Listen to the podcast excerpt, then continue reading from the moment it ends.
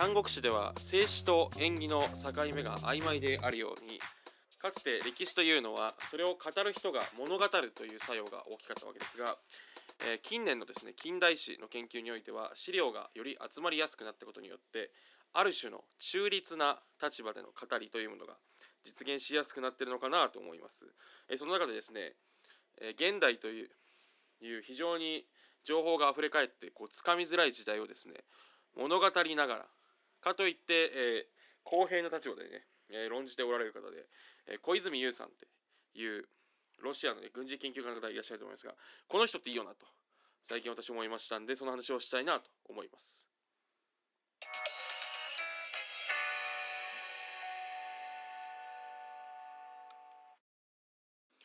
えー、MC がそのこれっていいよね。今回はあの小泉悠さん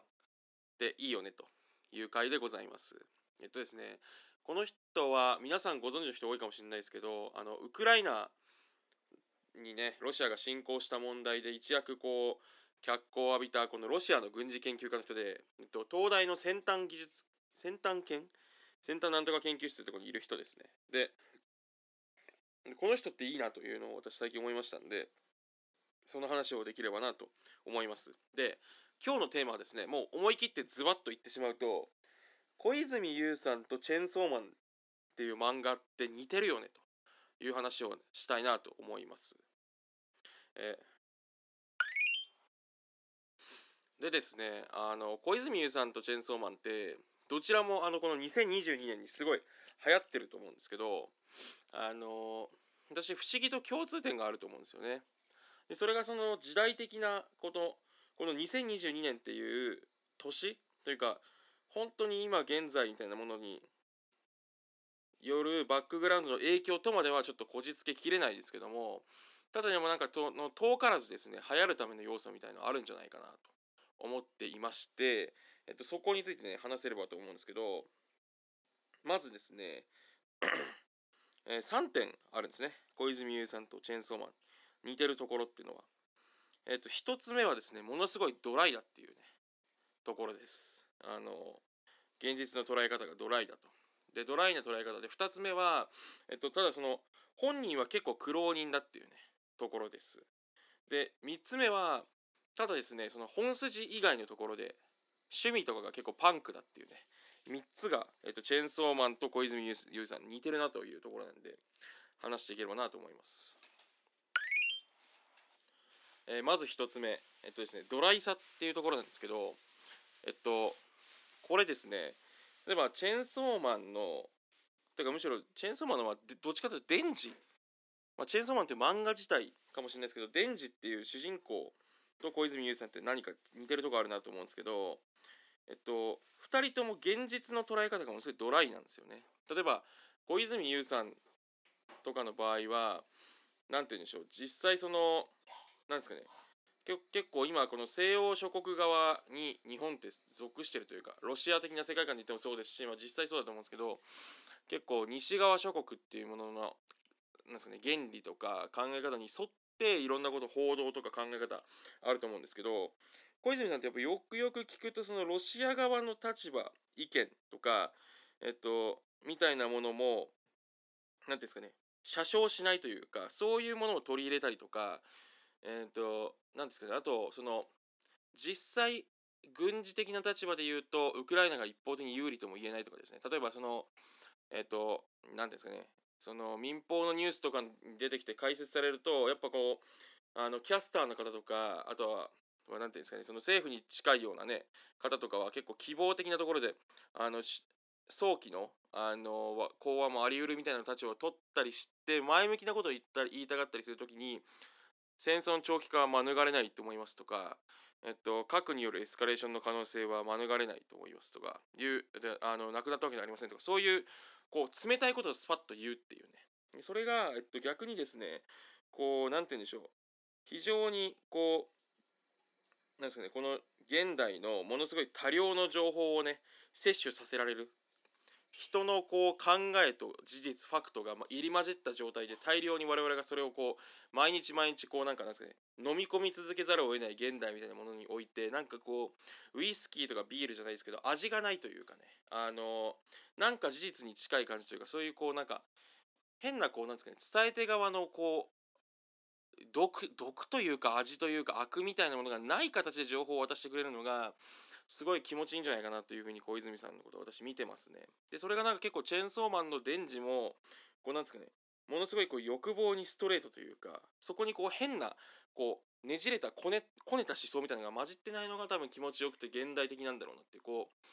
うん、そうなんですよね。なんかいろんな人が自分の思惑、思いとか考えを発信しようとしたがりすぎてるっていうことなのかもしれないですね。そういう毒に当てられてるので、そういうものがないものに対して魅力があるんだろうなと思います。で2点目はこれはなんか最近私まあどうなんですかね今まで世の中ずっとそうだったってことで私の考え方が変わっただけかもしれないですけどあの錦鯉、えー、しかりランジャタイしかりチェンソーマンしかり小泉悠さんしかりでみんなあの結構なんていうんですかね挫折してきたことがある人たちが流行ってるなという感じがしますね。小泉悠さんも一回そのアカデミアの道は修士号を取った後まあ、諦めるとじゃないですけど一回ちょっとこう回り道をされて市政でねライターをされてた後に、えー、そのあのなんすか、ね、業績が評価されて今の地位に上り詰められてるって意味だとなかなか苦労してるっていうそのでそれを彼隠そうともしないですし積極的に発信してる感じが何ていうか皆やっぱりその聞き手側受け取り側がなんか安心できるってことなんですかねなんかこうシャチほこばってないというかねっていうのがすごいなんか受ける要因かなと思いますね。なんで、それって結構チェーンソーマンのデンジと似てるんですよね。ものもともとむちゃくちゃ貧困にあえでた主人公で、しかもなんか力もないし、弱い立場にいた人が力を得たみたいなことで言うと、すごいチェーンソーマンにも近いっていうのだと、なんかまたこの2022年にこう流行るものの一つのなんかこう特徴っていう気もしなくもないですね、私は。で3点目えっとですねあのパンクさクレイジーさっていうのもあるなと思いますねあの小泉悠さんってツイッターアカウントも結構彼の人気の秘訣だとは思うんですけどなんかあのすごい何て言うんですかねあのネットスラングスラング混じりまくってたりえっとそのなんかね全裸中年男性っていうふうに自分のこととかそのなんか分からないですけど中年の男性のことを呼んでいたりとかあとそのなんですかね丸の内チャーハンオイルっていう名前でね自分がそのツイッターアカウントやってたりとかすごいこうなんかなんて言うんでしょうその現実その本業に近いところというかその自分のこうなんていうんですかねロシア軍事研究っていう一番ど中心のところはものすごいドライで、えっと、自分の趣味みたいなのを表せないけどもこう他のこう考えのところ考え方というかその趣味みたいな部分は狂ってるというかね外れ値的だっていうのがなんかこれもこれでまた多分何ていうんですかねその人を引きつけるんだと思いますね。こうなんか変わってていいというかあのなんですかねこうだから欠けてるというかあの狂ってるっていうか外れ値であるっていうことがこう逆にまたこれは人を安心させるんじゃないかなというふうに思いますね。なんかそのデンジとかもそのバトルのシーンとかは結構ドライでそのなんかねなんですかね生きるシーンみたいなものに関してはあの竹を割ったみたいな考え方を持ちながらにしてただなんかその日常パートとかはまあ行かれてるわけじゃないですか。なんかあのね姫野さんのゲロ飲んでたりするわけですよね。みたいなそういう狂った考え方。俺あのトーストにジャムが濡れんだったらいいやみたいな言ってたりとかね。そういうところのこうなんか平行感覚の崩れてる感じってのが逆にこう面白いなっていうふうに人を引きつけるんでしょうしなんか安心させる要素なのかなとも思います。なんでそのこの3点その、えーと、本業以外のクレイジーさと本業の部分真の部分というか彼の中核を担ってる部分のドライさ。でプラスして彼自身が苦労してるってこの3つのポイントが受けてるんじゃないかなと思っています。でこれは私の分析の部分ですね。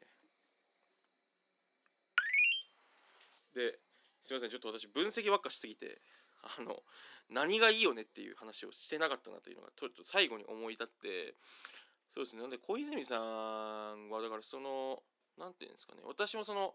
多分バランス感覚が好きなんでしょうね。そのなんかいいことばっか言わないというかあのドライにもの捉えてるしあので実際しかもなんかこう当たるんですよね。それも大きいと思ってて彼ってその結構もうねあの去年ぐらいからなんですかね2月ぐらいの時点でその、えーと、ウクライナの開戦がもう避けられないこと。とかあとその実際発生そういうことが起きたらどういうふうなシナリオに沿っていくかみたいなのをかなりドライに話されてたところでそれが当たってたので私かなりすごい人だなと思って尊敬したのがあってそこが好きですねやっぱり。なんでそのどうしてもねウクライナロシアの問題の選曲捉えるって言ったら私やっぱ小泉さんから情報ってやっぱ得ようっていうふうになっちゃいますよね。すごいいいですよね。であとあのおすすめとしては彼があの東大の金曜ゼミみたいな講義でえっと高校生向けにねやったこう講座みたいのが YouTube に乗っかってましてそれも見るとめちゃくちゃいいと思います。なんかああ確かにあってそのロシア側の論理みたいなのが分かる。りますねものすごいよく。うんその何て言うんでしょう陸大陸の陸続きの国でグラデーションでしか文化的な差異とかその精神的な差異とか政治的な差異を用いない国同士がえっとなん国同士の関係性とかそれでもやっぱどおかしいところがあるロシアの論理とかねいうことが分かる